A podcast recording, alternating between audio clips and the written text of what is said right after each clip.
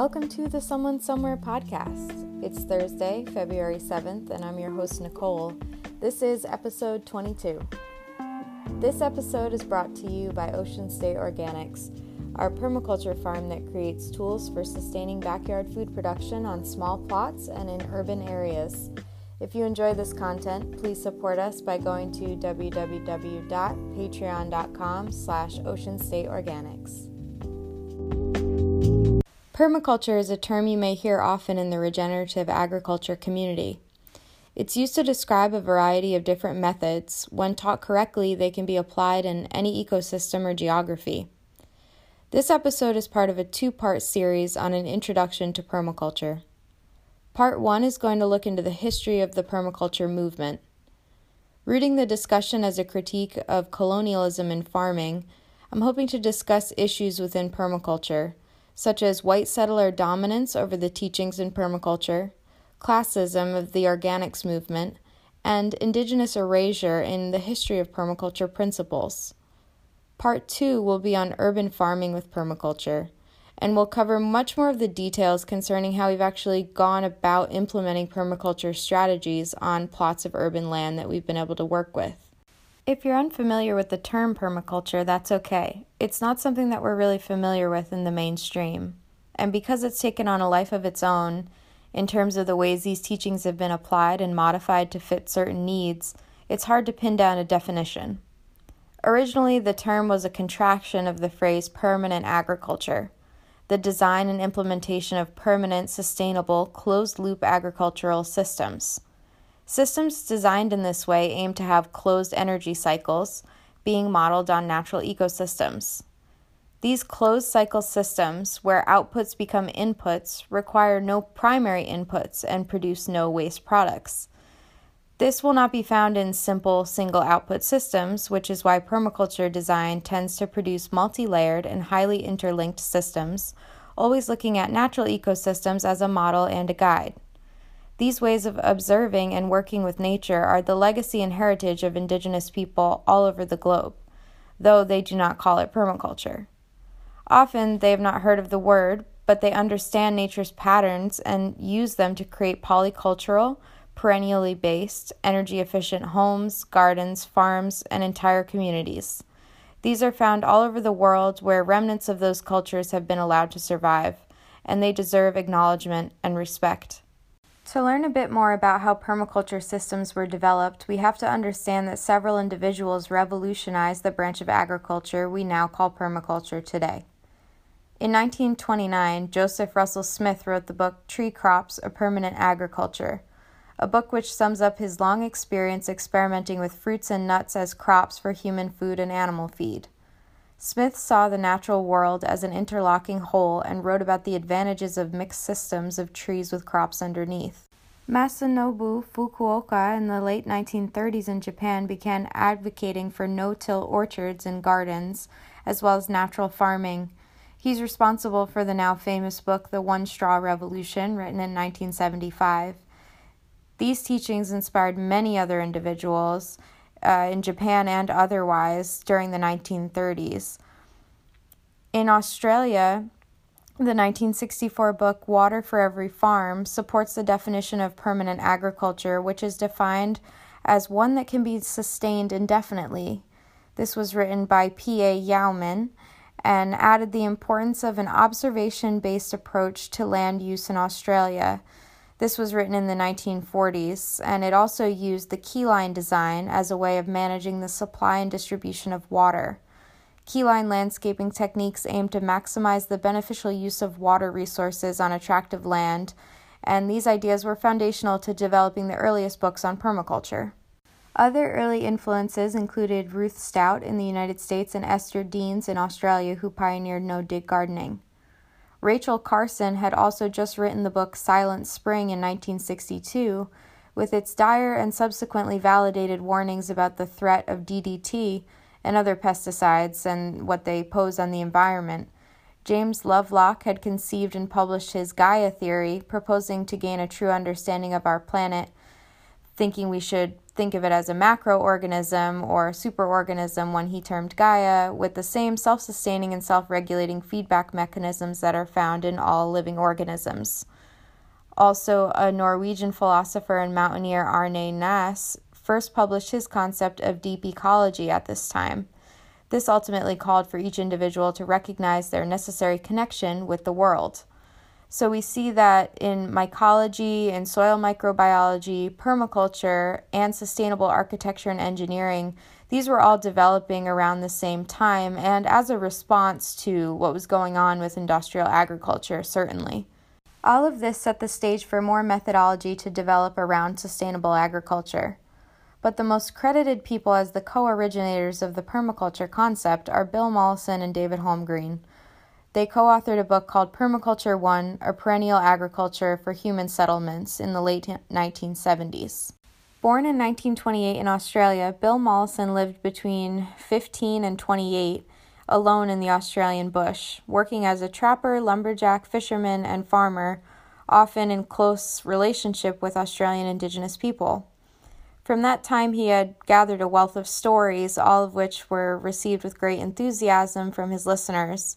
And they were always about humans and nature in deep contact and harmony with one another. Before the European invasion of Australia in seventeen eighty-eight, there were more than two hundred fifty indigenous nations, each with several clans. Bill was learning through observation and proximity to the Aboriginal way of life. It is clear that Bill Mollison was influenced by many cultures of ancient wisdom and indigenous knowledge. This is not restricted merely to the people of Australia and North America, but also to Celtic influence from European ancestry. You'll find this philosophy woven quite heavily through his revolutionary chapter, A Pattern Understanding, from the book The Designer's Manual. Pattern-based thinking was common in the ancients, using dance and song to disperse information rather than just writing. Now we rely much too heavily on material-based thinking and need to swing back to a better balance of knowledge dissemination and tradition preservation. In Permaculture, A Designer's Manual, Bill writes, quote, "I believe that unless we adapt sophisticated Aboriginal belief systems and learn respect for all life, then we will lose our own." After Bill found out that the civilization he was a part of destroyed the territories of First Nation Australians, more and more he went back to study with them again, and in nineteen fifty-five he wanted to stop this development.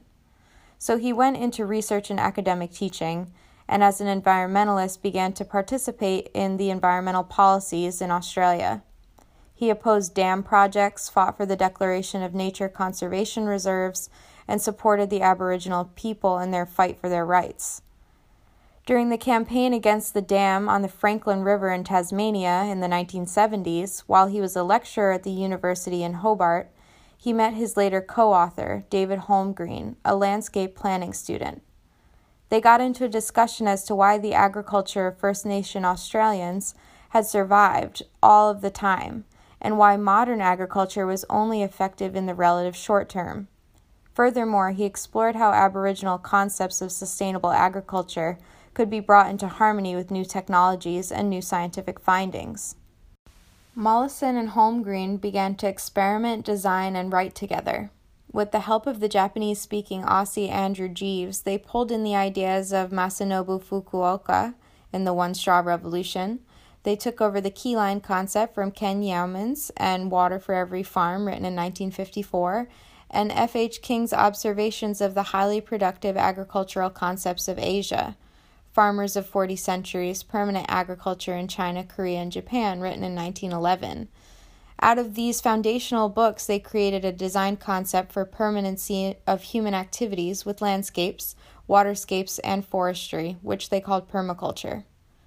Dangers of the rapidly growing use of industrial agriculture methods continued to shape these ideas. It was obvious that conventional agriculture methods were highly dependent on non-renewable resources, linear systems, and were additionally poisoning land and water, thereby reducing biodiversity and removing billions of tons of topsoil from previously fertile landscapes. They responded with a radical design approach called permaculture, and this term was first made public with the publication of their first book in nineteen seventy-eight, Permaculture One. as permaculture is a set of several basic principles which are applicable to every climate imaginable, the permaculture design system quickly became further defined and integrated into unrelated spheres of agriculture. This set off a movement to link seemingly separate sciences and areas of classical university departments together. In the next decade, the concept continued to broaden itself from sole focus on agriculture to sustainable human habitats in general. This included buildings and architecture, as well as the design of whole cities. The two continued to write and lecture together, creating more detailed manuals and finally settling on the permaculture design course. They began teaching hundreds of students and contributed to the quick rise and expansion of the concept, which took hold around the world, including in Asia and Central America. In a recent interview, he spoke about how permaculture bridges ancient and modern worldviews. Quote, "If I go to an old Greek lady sitting in a vineyard and ask, 'Why have you planted roses among your grapes?' she will say to me, 'Because the rose is the doctor of the grape. If you don't plant roses, the grapes get ill.' Then I can find out that the rose exudes a certain root chemical that is taken up by the grape root, which in turn repels the white fly," which is the scientific way of essentially saying the same thing. In order to talk about the origins of permaculture, we have to talk about decolonization, which brings about the repatriation of indigenous land and life. It is important to note here that Native peoples are not mythical relics of the pre-colonial or pre-Columbian Americas. They are not extinct peoples. Native people continue to live, and many continue to tend their council fires, which have been maintained for hundreds of continuous years. Many of them continue to resist the process of settler colonization and assimilation. Decolonization is about upholding the long-standing treaties, adherence to international law, and the return of genuine sovereignty and administration of land use to First Nation peoples. Decolonization is about correcting past crimes committed by settlers and returning stolen land. This process should be done without strings attached. I want to make this part clear as a settler myself who sees value and importance in enacting these principles now. Questions of what happens to present settler peoples is secondary to the act of returning native land to native peoples. It is this facet of decolonization which settlers fear, specifically because it affirms that no guarantee of a settler future exists, of one with rights over stolen land. Determining the future of settler people would be solely up to the indigenous governance of the future. The selfishness of settler people is on full display when confronted with this core principle of decolonization and what we perceive that we will gain to lose. This concept is complicated by the fact that the ancestors of some settlers of color have been brought here against their will, and this is known as the tangled triad of settler, native, and settler of color. And while settlers of color may experience systematic oppression at the hands of the currently designed economic political system, they are also a settler people, and because of this, they have a stake in the continuation of the colonial project.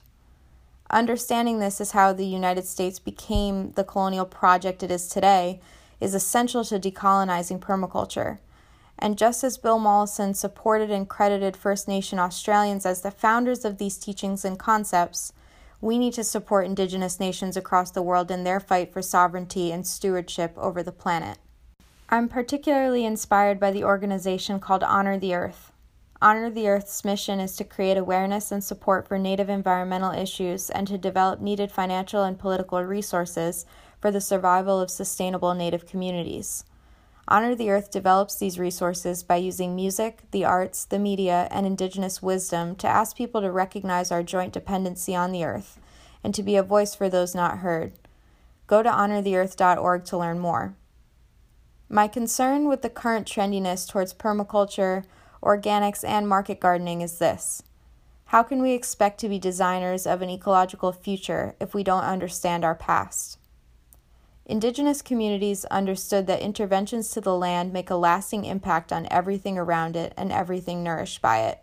When we decide to make interventions to the land today, we only think about the ways in which it's going to benefit us as settler people. It's a settler-centric, human-centric approach, and it ultimately means that we are breaking these closed-loop systems that nature provides for us and using them for our own purposes, like gluttony or convenience. When we hope to build a regenerative future amidst what is sure to be climate chaos, how can we accomplish this while continuing to systematically benefit from the genocide of indigenous people? We cannot. We cannot continue to own stolen land. We can be stewards with our actions, bringing about the proliferation of native plants and animals, building topsoil, and fighting corporations that seek to exploit the earth. The phrase indigenous permaculture is a living and evolving framework for reclaiming indigenous agricultural and horticultural knowledge as sacred and rightfully theirs. Permaculture, organic farming, and every regenerative practice on the planet was discovered and passed down to indigenous people from their ancestors. Because of this, we must have the utmost respect for indigenous contributions to the field. We must devalue those who seek to steal and appropriate the work of indigenous thinkers. We must lift the voices of indigenous masters of their crafts and give back to their communities. Supporting their work is essential to the healing of the planet. Secondly, we must recognize that across the world there are many similar philosophies among indigenous people in regards to respect for the earth and the appreciation for natural systems and minimizing interventions. However, ecological knowledge is always site-specific. The plants, animals, fungi, and soil microbes are different everywhere you go, and we must not be arrogant enough to assume that we know and understand it all. Traditional knowledge was disseminated not by books, but through cultural traditions.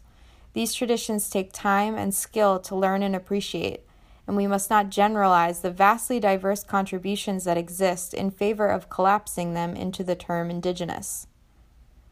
Contemporary permaculture must confront that we live in a colonial society which continually benefits from colonial processes. This is not something that occurred in the past and we can move on from. The effects of colonization are alive today and threatening indigenous sovereignty through attacking the air, water, land, and more. Indigenous people are one of the most threatened groups for modern corporations to exploit and expropriate their lands, and they're backed by state agents who seek to use violence to continue the process into the future. As people who want to live with a more authentic relationship with the earth, we must defend and restore the communities and culture of our local indigenous nations. This is a lifelong process of challenging false narratives of homesteading and settler life which commit erasure in their stake in colonialism. Permaculturalists would also do well to stop using the offensive phrase, quote, "we are all indigenous." Settlers could be more accurately described as being an invasive species. You do not need to be native to a place to take responsibility for yourself and whether or not you want to continue participating in settler colonialism and white supremacy. You have a choice to uplift and support indigenous communities whose stolen land you occupy, and to use your voice to fight against the expropriation of their land for exploitative interests. And you have a choice to encourage the proliferation of indigenous plants and animals. These should be the focus of the permaculture enthusiast, not the false claims of nativism. Lastly, my hope for those interested in the realms of permaculture are that we can recognize that degrowth and changing our entire way of life is central to the preservation and restoration of the ecology and biosphere at large. Reintegrating domesticity and wilderness, humanity and nature, soil and air, masculine and feminine are all a part of this work. It is not that indigenous people only minimize their interventions to the earth. It is that when they did intervene, it was to become a better steward and to protect the biodiversity that this planet has to offer. A simpler way of saying this is that no one invented permaculture, not even the supposed founders. Important ideas and good practices have been stolen from indigenous cultures.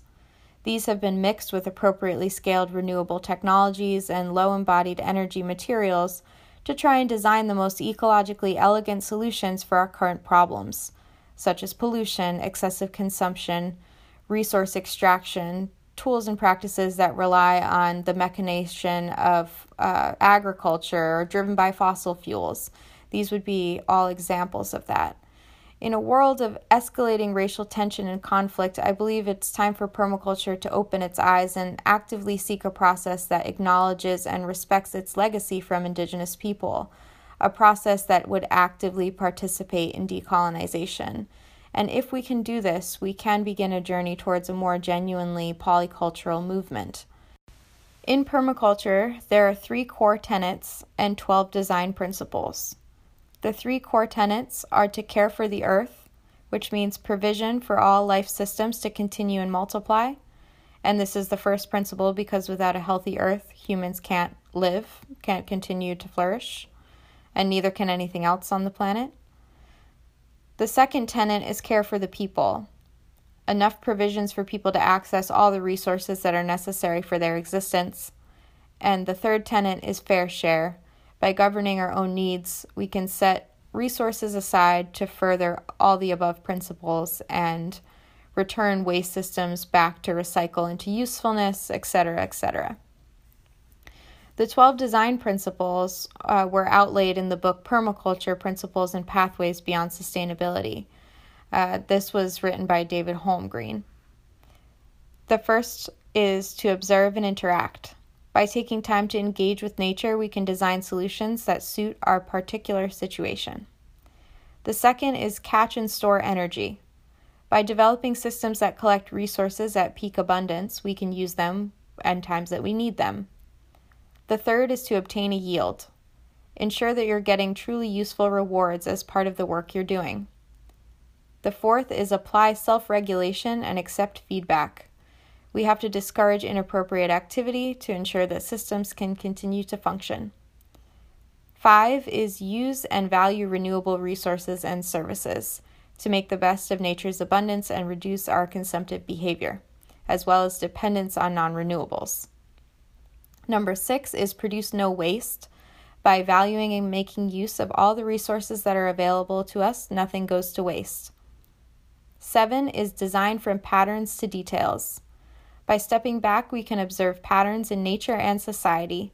These can form the backbone of our designs, with the details filled in as we go. Eight is integrate rather than segregate. By putting the right things in the right place, relationships develop between those things and work together to support each other. Nine is use small and slow solutions. Those systems are easier to maintain and make better use of local resources. Ten is use and value diversity. Diversity reduces vulnerability. It helps ward off threats and takes advantage of the unique nature of the environment in which it resides. eleven is use edges and value the marginal. The interface between things is where the most interesting events take place. These are often the most valuable, diverse, and productive elements within your system. And the last principle of the twelve design principles is creatively use and respond to change. We all have a positive impact in, in inevitable change by carefully observing and intervening at the right time. After hearing the three core tenets of permaculture and the twelve design principles, we can see that participating in a process of decolonization is essential to the success of using permaculture methods appropriately. To care for the earth, care for people, and make sure everyone is able to get their needs met, we must center and uplift the work of Indigenous teachers while making serious changes to our way of life. This means making an effort to support the causes which confront the environmental devastation propelled by capitalism. This means reducing our consumption and designing new buildings and structures which can support a permanently sustainable way of life on the planet once again. This commitment to permaculture is deeper than some fancy design principles. It's about living by Earth's natural systems in order to live a life of abundance and equity with other living beings on our shared planet. We don't have a lot of time to make these decisions, and I believe that the principles of permaculture are helpful to getting us to where we need to go, so I try to share them when I can. Every time we are able to supplement and make small transitional changes, we are a part of a larger force of decolonizing the planet and returning the land to those whose traditions reflect this respect for our collective home. In part two, I'll be discussing the multi-step processes of creating closed-loop systems with permaculture. This includes compost, land remediation, gardening with animals to build soil, and making decisions and assessments as you learn.